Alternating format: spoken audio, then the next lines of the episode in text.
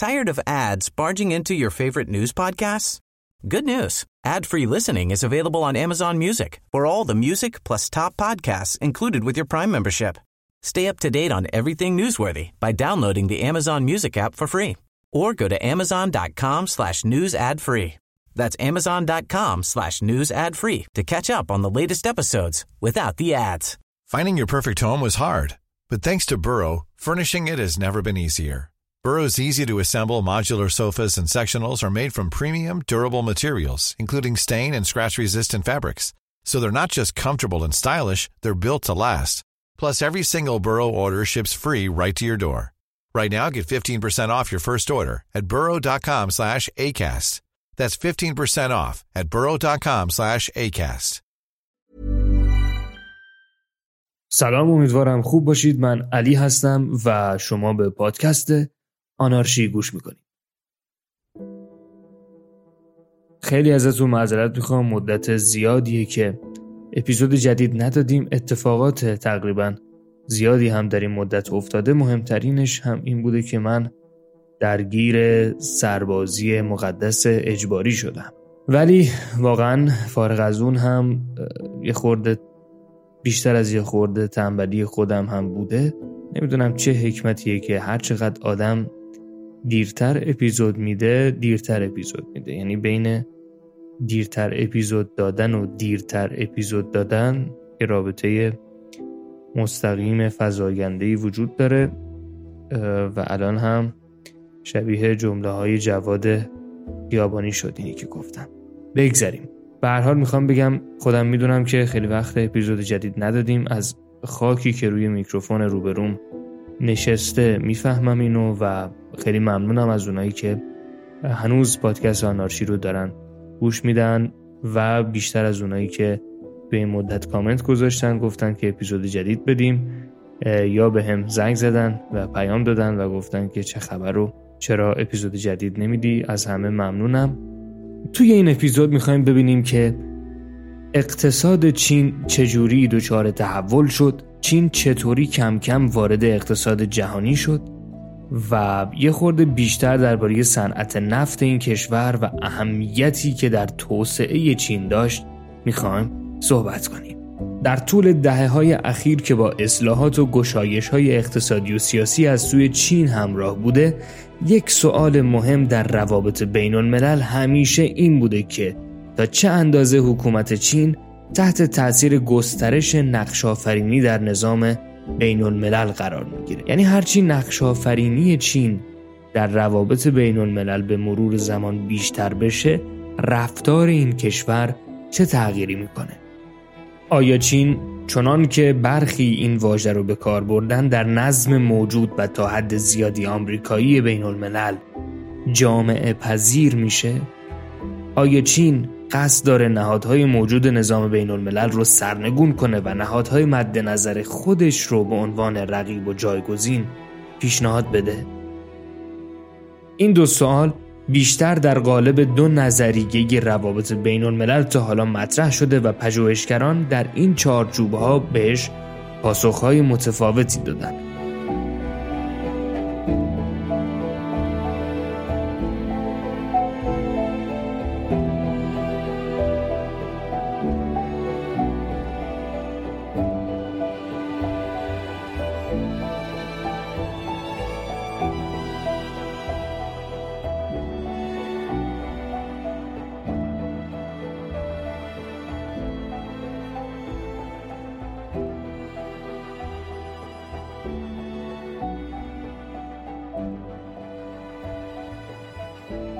نهادگرایان لیبرال چنان که اسمشون هم نشون میده معتقدن تعامل چین با نهادهای بین المللی آثار مثبتی بر اون گذاشته. به محض اینکه چین عضو سازمانهایی شد و مشارکت خودش رو گسترش داد کم کم با نرمها و کردارهای غالب اون نهاد هم خودش رو وفق داده و وفق میده. و اون رو به عنوان چیزی که به خودش نفع میرسونه میپذیره نه چیزی که به نفع بقیه قدرت هاست این گروه یعنی یه جورایی معتقدن چین همین که وارد سازمان های بین المللی بشه و ببینه که براش منفعت دارند این سازمان ها دیگه نگاه بدی که بهشون داره به عنوان جاهایی که دارن به نفع بقیه قدرت ها به نفع ایالات متحده آمریکا و شرکاش کار می‌کنند به سازمان های بین المللی نگاه نمی‌کنه. رئالیستا اما میگن یک قدرت در حال خیزش ممکنه در چنان نهادهای مشارکت کنه. ولی با شرایطی این کار رو انجام میده که بهش اجازه سواری مجانی رو بدن. یعنی از منافع مشارکت بهره ببره در حالی که ایالات متحده و شرکاش هزینه ها رو پرداخت می‌کنن. چین به هنجارهای این نوع نهادها احترام می‌ذاره. خب معلوم احترام می‌ذاره. ولی ملاحظات مربوط به قدرت ملی و منافع همیشه در اولویت قرار دارن و اگر این نهادها یه روزی جلوی منافع ملی چین رو بگیرن اونا رو سرنگون هم حاضر بکنه. چین جایگاه خودش به عنوان عضو دائم شورای امنیت رو در سال 1971 کسب کرد. زمانی که کسی تصور نمی کرد این کشور به نظم اقتصاد سرمایداری بپیونده. در اون سال سازمان ملل تایوان یا همون جمهوری چین در اون زمان رو از شورای امنیت حذف می‌کنه و جمهوری خلق چین یعنی همین چینی که امروز ما می‌شناسیم رو جایگزینش می‌کنه. تا سال 1980 اونا عضو بانک جهانی و صندوق بین المللی پول هم شدن و مذاکرات در همون دهه برای عضویت در صندوق بین المللی پول هم شروع شد که سال 2001 مذاکرات به نتیجه رسید و اونا عضو صندوق هم شدن. حداقل در مورد این نهادها که اتفاقا پایه های حکمرانی جهانی محسوب میشن بعید به نظر می‌رسه که چین بخواد اونا رو سرنگون کنه یا کارکردشون رو عوض کنه. سازمان هایی که خودش نقشی پررنگ در اونها داره و از غذا منفعت زیادی هم با حضور در اونها داره می‌بره.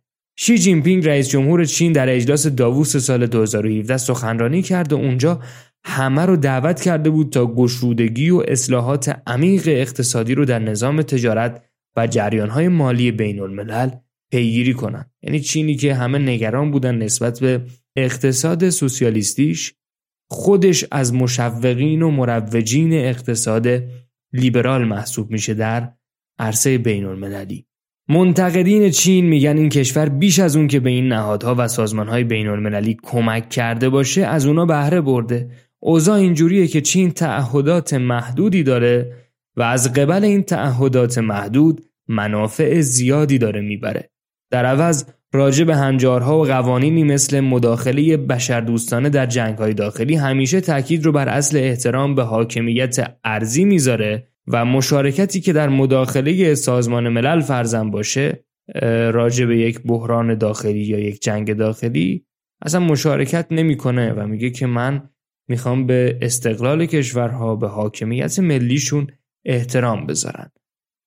منتقدین میگن چرا این رفتارهای چین دوگانه است در جاهایی که به نفع خودشه از نظام بین الملل موجود بله پیروی می‌کنه ولی وقتی حاکمیت ملی یک کشوری قرار زیر سوال بره به خاطر بحرانی که وجود داره به خاطر جنگی که وجود داره چین میگه من مداخله ای نمی کنم.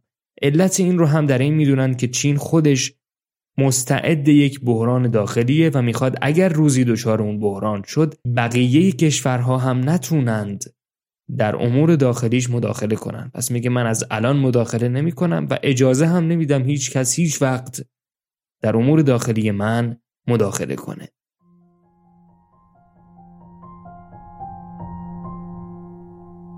ولی نکته دیگه ای که وجود داره اینه که از اون طرف یه سریا میگن اوکی اصلا گیریم که چین داره برخی هنجارها رو رعایت نمی‌کنه. ولی رعایت نکردن یک چیزه اینکه چین بخواد اینا رو کلا سرنگون کنه یه چیز دیگه است. بنابراین به نظر می‌رسه مسئله و چالش بیش از این که سر مخالفت چین با هنجارها باشه سر اینه که چجوری میشه چین رو در اونها شریک و دخیل کرد و در واقع بخشی از بار موجود بر دوش ایالات متحده رو بر دوش او انداخت. به خصوص در مسائلی از جمله اشاعه هسته‌ای، تغییر اقلیم و بحرانهای مالی جهانی. اثرگذاری اقتصادی و مالی چین در عرصه بین المللی از سال 2005 هی زیادتر شده به ویژه با توجه به ذخایر ارزی خارجی زیاد این کشور که بازارهای آمریکا رو تحت تاثیر قرار داده و البته با ابتکار کمربند و جاده این دو مسئله از مهمترین بحث‌های پژوهشگران روابط بین المللن.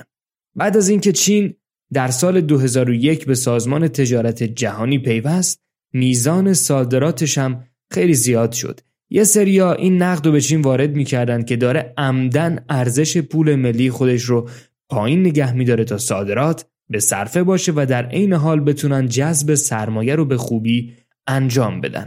برخی مطالعات نشون داده بله همچین چیزی وجود داره. برخی هم البته نشون داده اینطوریام نبوده. به هر حال صندوق بین المللی پول یه فشاری به چین وارد کرد و این کشور هم ظرف ده سال یعنی تا سال 2015 ارزش ملی پولش رو به واقعیت های مورد نظر اقتصاددان ها نزدیک کرد و صندوق هم از اون به بعد پول چین رو یک پول فاقد ارزش واقعی دیگه در نظر نگرفت.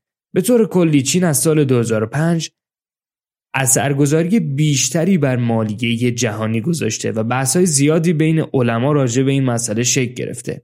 انباشت ذخایر ارزی خارجی، سرمایه‌گذاری مستقیم در مرزهای دوردست، یک طرح فرامنطقه‌ای بزرگ مثل کمربند و جاده و تأسیس نهادهای اعطای وام باعث شده تا هدف و استراتژی چین در این زمینه محل کنجکاوی و نگرانی باشه. و اینکه آیا اینها اصلا با هنجارها و ساختارهای موجود در نظام بین الملل همخونی دارند یا نه اینا مسائلی که به خصوص ایالات متحده آمریکا و تحلیلگرانش رو تحت شعا قرار داده اما کمی هم از انرژی و حکمرانی انرژی صحبت کنیم تاریخ صنعت نفت چین به شدت گره خورده به تحولات سیاسی و اقتصادی این کشور به خصوص در عواست قرن بیستم بعد از سال 1949 چین تحت رهبری حزب کمونیست به شدت به اتحاد جماهیر شوروی در واردات نفت و در زمینه اکتشاف وابسته شد. این وابستگی در توسعه میادین اصلی نفتی چین مثل کارامای در سینکیانگ و داکینگ در هیلونگجیانگ اگر اسمشو درست دارم تلفظ می‌کنم و کلا اسامی چینیو خیلی وابستگی مشهود بود. میدون نفتی داکینگ در اواخر دهه 1950 کشف شد و به نوعی به نماد خود اتکایی چین هم بدل شد. به ویژه بعد از اختلافاتی که چینیا با شوروی پیدا کردند. این اختلاف عمیقا صنعت نفت کشور رو تحت شعا قرار داد چون اونا به نفت شوروی و تخصص اونها محتاج بودند همین احتیاج زمینه رو برای حرکت به سمت نوعی از استقلال و خودکفایی در زمینه اکتشاف و تولید نفت با بهره برداری از میدان داکینگ در سال 1964 فراهم کرد. وانگ جینکسی معروف به مرد آهنی نقش خیلی مهمی در این دوران بازی کرد. این آدم تبدیل به الگوی کارگری و نماد خود اتکایی و سختگوشی در چین شد. تلاش های ایشون در داکینگ سراسر چین تبلیغ شد تا انگیزه و الگویی برای مردم باشه.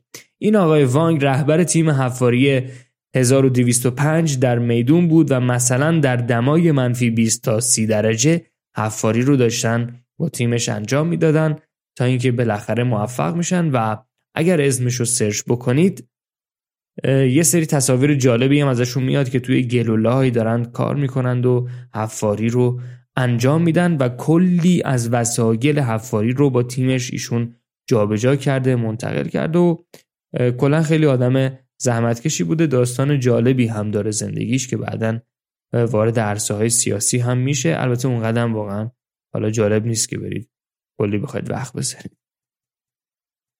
اواخر دهه هفتاد همزمان با رشد صنعت نفت چین یک جریانی شکل گرفت که در واقع یک جناح سیاسی نفتی رو تشکیل بده در چین رهبر این جناح هم یوکیولی بود این گروه سیاسی بعدا به جناح نفت معروف شد که حامی صادرات نفت جهت ارزآوری و تبدیل این منابع ارزی به تجهیزات پیشرفته بود. این استراتژی جناح نفت بخشی از تلاش‌های گسترده تری بود که همزمان در راستای باز کردن درهای اقتصاد سرمایداری به روی چین حرکت می‌کرد یا در واقع باز کردن درهای چین به روی اقتصاد سرمایداری.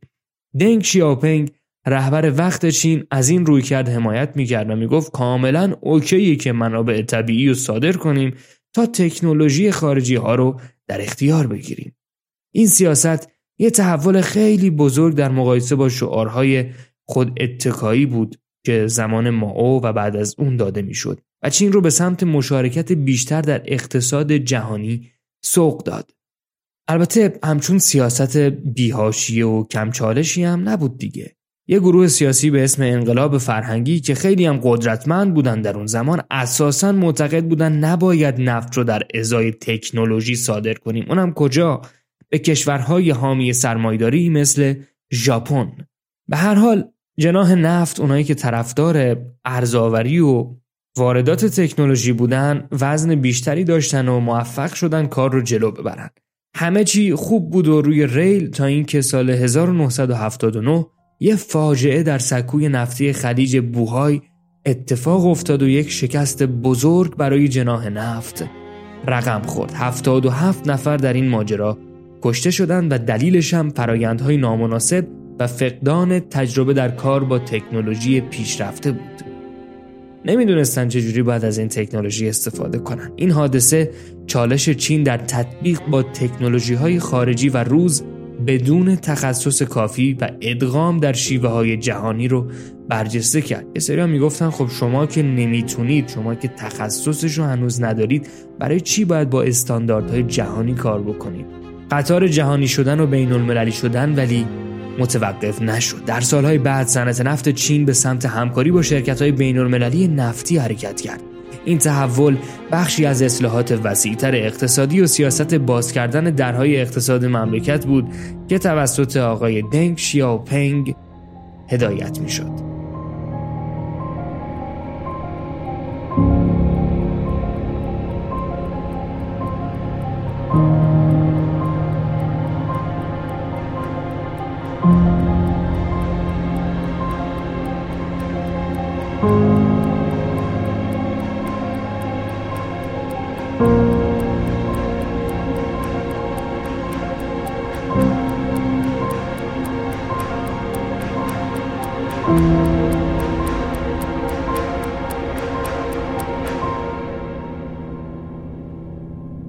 تکامل صنعت نفت چین از وابستگی به شوروی تا مرحله خود اتکایی و بعد هم ادغام در اقتصاد جهانی آینه ای از تحولات وسیعتر در عرصه های سیاسی و اقتصادی شونه. یعنی همزمان با این تحولات صنعت نفت ما ببینیم که اقتصاد چین هم داره متحول میشه. در طول دهه 1980 صنعت نفت این کشور تحولات خیلی زیادی رو تجربه کرد. عمدتا هم تحت تاثیر اصلاحات اقتصادی دنگ شیاوپنگ. هدف این اصلاحات این بود که صادرات نفت رو افزایش بدن تا واردات تکنولوژی و کارهای صنعتی اتفاق بیفته. همون ادامه سیاست های دهه 1970 ولی با یک تفاوت. دیگه همه چی مربوط به تکنولوژی نبود. دنگ شیاوپنگ حالا مشارکت خارجی ها رو هم در اقتصاد چین پذیرفته بود. دیگه بحث فقط واردات تکنولوژی نبود. سرمایه خارجی هم می‌تونست دیگه وارد کشور بشه. بانک جهانی هم یک نقش حیاتی در این دوران داشت و یک ارزیابی جامع از نیازهای توسعه چین رو سال 1980 شروع کرد که فراهم بکنه و به سمع و بسر همه اینو برسونه. تمرکز عمده روی احیای میدان نفتی داکینگ بود میدان نفتی صادراتی اصلی چین که نقش مهمی در تأمین مالی اصلاحات اقتصادی داشت. گزارش سال 1985 بانک جهانی پیش بینی کرد که چین در طول یک دهه به وارد کننده خالص نفت تبدیل خواهد شد. یعنی وارداتش از صادراتش پیشی خواهد گرفت. در اوایل دهه 80 چین به شدت صادرات نفت و گسترش داد و بزرگترین صادر کننده در منطقه آسیا و اقیانوسیه شد. اگرچه انگیزه های چین از این افزایش برای غربی ها از همون ابتدا روشن نبود. گمان زنی ها راجع به اینکه آیا چین می‌خواد با این صادرات ارز به دست بیاره یا اینکه سهم خودش رو از بازار نفت بیشتر کنه زیاد شده بود. نکته جالب اینه که ها از ماشین حسابای دستی استفاده می‌کردند که برای تحلیل داده به صورت برخط و همزمان عاجز بود و همین باعث می‌شد برای اقتصاد خودشون مناسب باشه. ولی برای پوگایی های بازار جهانی و شرایط اون جواب نمی‌داد یعنی یکی از چالش های چینی ها این ماشین حساباشون و در واقع تحلیل آنلاین و برخط داده ها بود. در این دوران چین وارد عرصه اکتشاف در دوردست ها هم شد و با شرکت های بزرگ بین المللی همکاری های جدی رو اونها شروع کردن. این نوع کارها برای تطابق با قوانین نظام بین الملل لازم و ضروری بود. یعنی باید همکاری ها شکل می گرفت یه بحث جدی در داخل کشور پیش اومد یعنی داخل چین. راجع به اینکه چطور باید در داخل از نفت استفاده شده استفاده کرد. اینکه آیا باید اون رو در داخل مصرف کرد یا به صادرات ادامه داد. همزمان با افزایش صادرات چین با کمبودهای داخلی در بخش انرژی مواجه شد و صنعت و کشاورزی تحت تأثیر قرار گرفت. مخالفت با صادرات نفت زیاد شد و اعتراضاتی هم تحت این مضمون که شما دارید نیازهای داخلی رو فدای ارزاوری خارجی می‌کنید شکل گرفت. گفتن آقا ما دیگه نمی‌خوایم که همه چیزمون رو فدای ارز بیشتر بکنیم. تا اواخر سال 1986 تصمیم بر این شد که بیشتر نفت رو چینی ها دیگه در داخل مصرف کنن و به صنعتی شدن و صادرات کالاهای صنعتی تخصیص بدنش.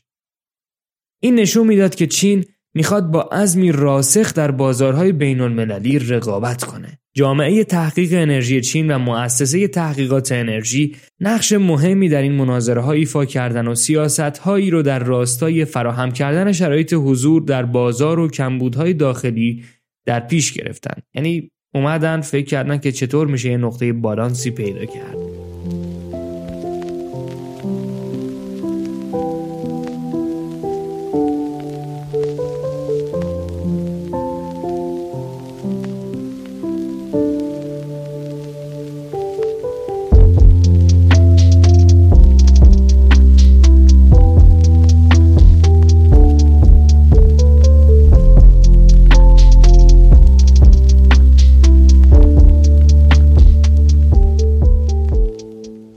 دهه 80 شاهد تلاش های کمپانی های بین المللی برای ورود به بازارهای نفت چین بودیم. کنت لیبرسال و میشل اوکسنبرگ یک کتابی رو در سال 1988 منتشر کردند که روندهای تصمیم گیری در بخش انرژی چین رو توضیح میده و اونجا از یه مفهومی به نام اقتدارگرایی چند پاره صحبت می‌کنن. این مفهوم توصیفی از وضعیت چند پاره اقتدار رسمی در چین و رقابت ها و چانه ها بین وزارتخونه ها و گروه های مختلف چینی بود که به ماهیت پیچیده سیاستگذاری انرژی چین منجر می شد. یعنی یک وضع شرمشوربای عجیب غریبی هست این سیاستگذاری انرژی چین در دهه 80 همکاری های تحقیقاتی چین و آمریکا در زمینه انرژی کلید خورد و سازمان هایی مثل مرکز شرق غرب به چینی ها در رابطه با کار کردن در بازار جهانی نفت و آموزش های لازم در عملیات پتروشیمی مدرن مشورت می‌دادند. یعنی کم کم چینی ها دارن وارد سازمان های بین المللی میشن همکاری های بین المللی در زمینه صنعت و به خصوص صنعت نفت داره شکل می‌گیره به طور کلی صنعت نفت چین در دهه 80 از یک صادر کننده به وارد کننده حرکت کرد به سمت واردات بیشتر حرکت کرد و به سمت اینکه در واقع اکتشاف و تولید نفت رو کاملا بتونن صنعتی بکنن. اما دهه 1990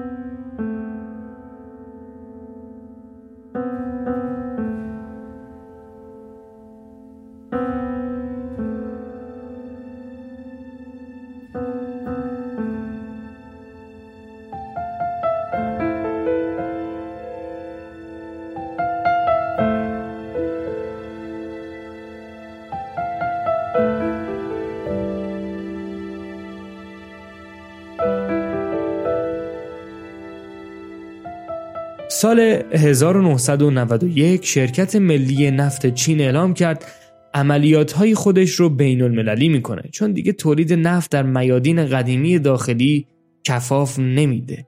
سال 1993 یعنی یک ماه قبل از اینکه چین به یک وارد کننده نفت تبدیل بشه یعنی وارداتش دیگه بیشتر از صادراتش بشه وانگ تاو یکی از مدیران شرکت ملی نفت و شنگ هوارن رئیس شرکت پتروشیمی چین یا همون گروه ساینوپک به منتقدان داخلی گفتن اینکه دهه 1960 موفق شدیم از وارد کننده به صادر کننده نفت تبدیل بشیم واقعا باعث افتخاره. ولی امروز دوباره مجبوریم که نفت رو وارد کنیم و این طبیعتا احساسات ملی ما رو جریه دار می‌کنه.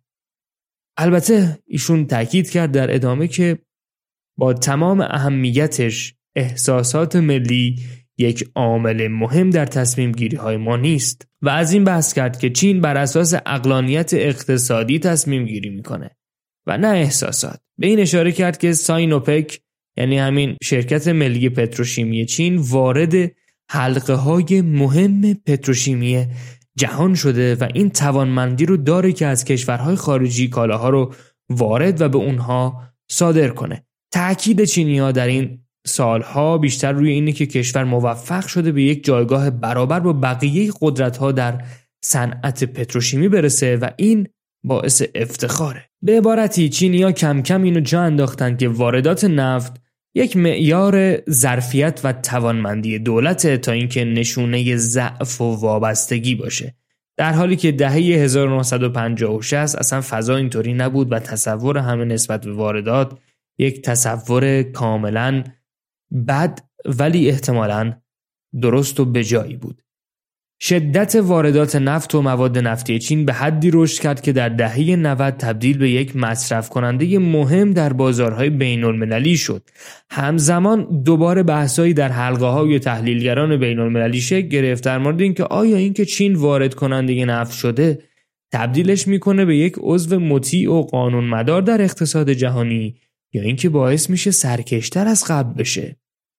بحث های داخلی هم البته کماکان درباره خوب یا بد بودن این اوضاع ادامه داشت.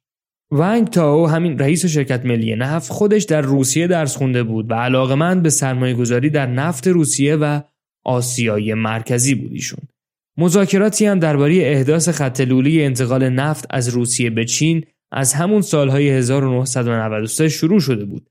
شرکت ملی نفت فلاتقاره چین یک استراتژی رو دنبال می کرد تا پیوندها با روسیه و آسیای مرکزی همینطور خاورمیانه آمریکای لاتین آفریقا و جنوب دریای چین رو در زمینه نفت بتونه عمیق بکنه. مفهوم دیپلماسی انرژی چین از همین دوران و با استراتژی نگاه به خارج شرکت ملی فلاتقاره چین خلق شد. یعنی جایی که اونا اعلام کردن ما به کمک وزارت خارجه برای توسعه روابط با دولت‌های نفتی جهت کمک‌های اقتصادی و نظامی نیاز داریم. یعنی کمک اقتصادی و نظامی در عوض نفت و تعامل در زمینه انرژی. همین مسئله بود که حضور دیپلماتیک چین در خاورمیانه آسیای مرکزی و آفریقا رو پررنگ کرد. اگر نه تا قبل از این و بدون اینکه چین انقدر نیاز داشته باشه به نفت خیلی کاری به مناطقی که نام بردیم هم اونا نداشتن.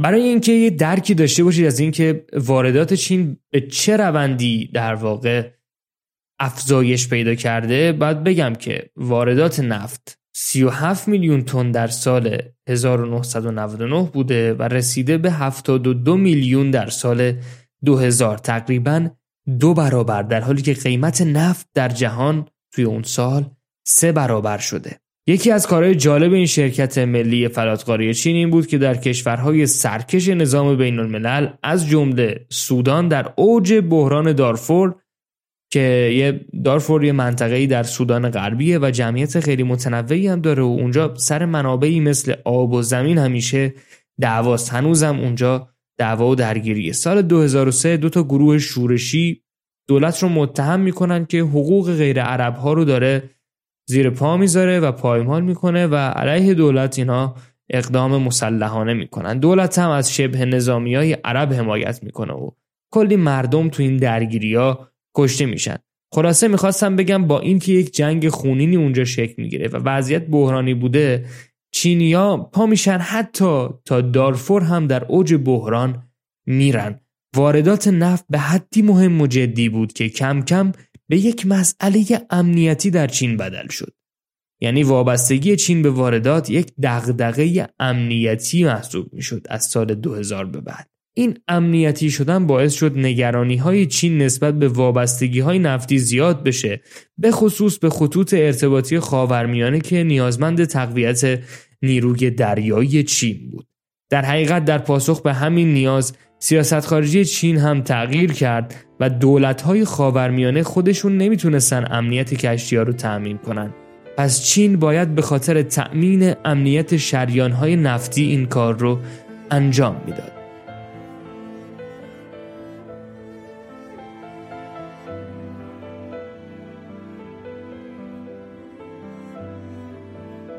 همین سنخ نگرانی ها بود که باعث شد بحث استفاده بهینه از انرژی در چین و اصلاحاتی در این راستا شکل بگیره. در غرب همچنان بحث راجع به اینکه هدف اصلی چین از این حضور نفتی در دور دست ها چیه ادامه داشت.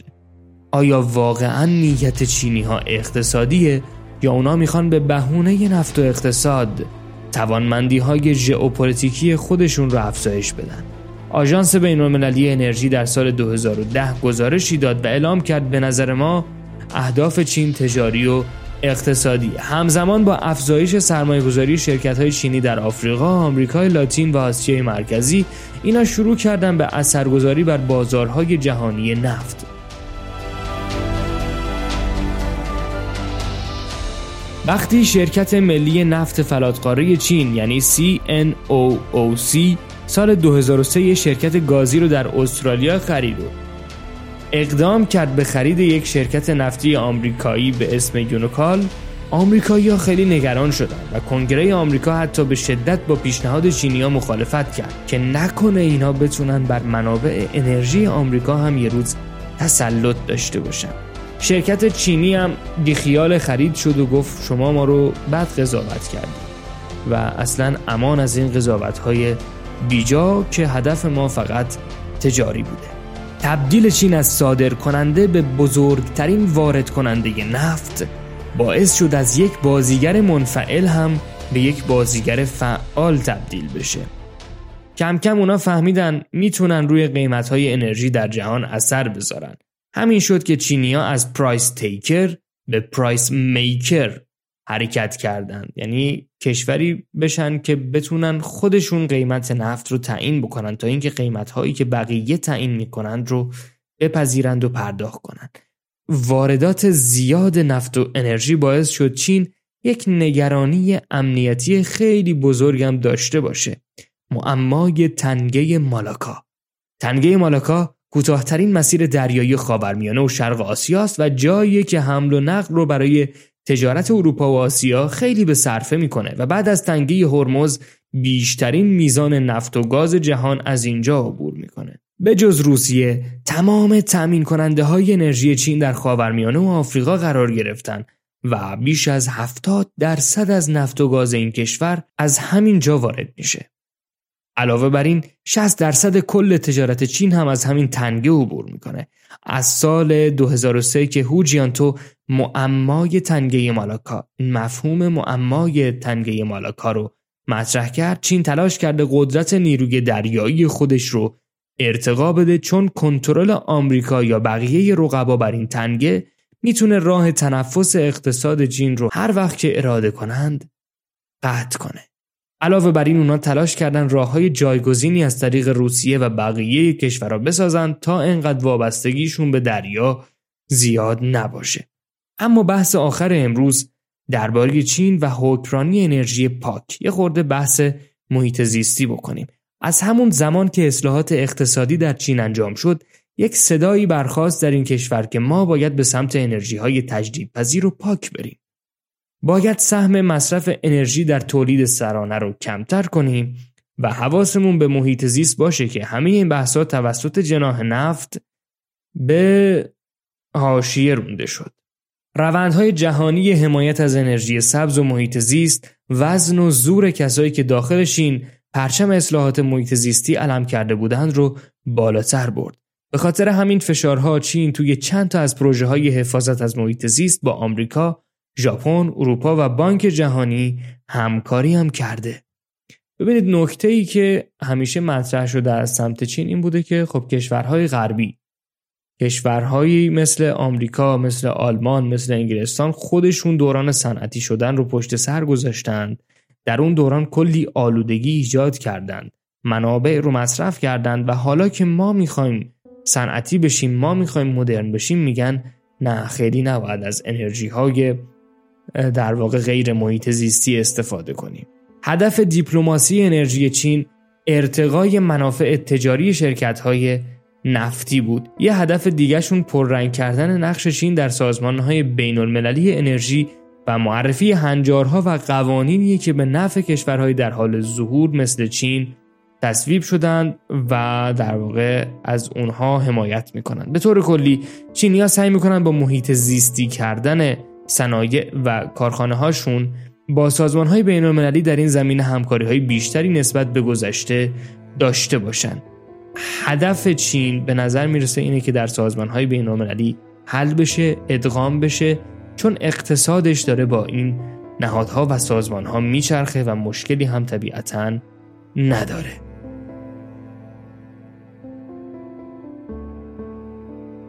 خب امیدوارم که اپیزود مفید بوده باشه. ما از این صحبت کردیم که چین چجوری در نهادها و سازمانهای بین المللی مشارکت کرد کم کم جایگاهش رو چجوری ارتقا داد و در صنعت نفت چین چه خبره چجوری این صنعت نفت متحول شده تا حالا و چه تأثیری بر اقتصاد و سیاست خارجی چین گذاشته. خیلی مخلصیم. مراقبت کنید. ارادت. فعلا خدا نگهدار.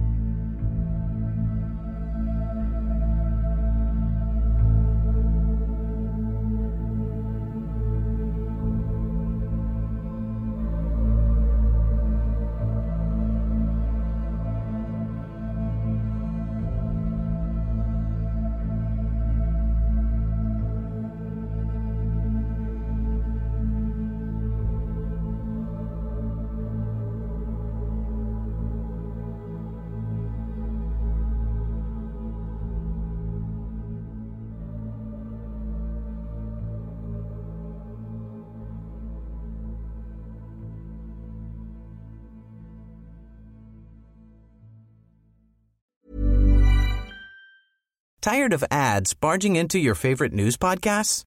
Good news. Ad-free listening is available on Amazon Music for all the music plus top podcasts included with your Prime membership. Stay up to date on everything newsworthy by downloading the Amazon Music app for free or go to amazon.com slash news ad free.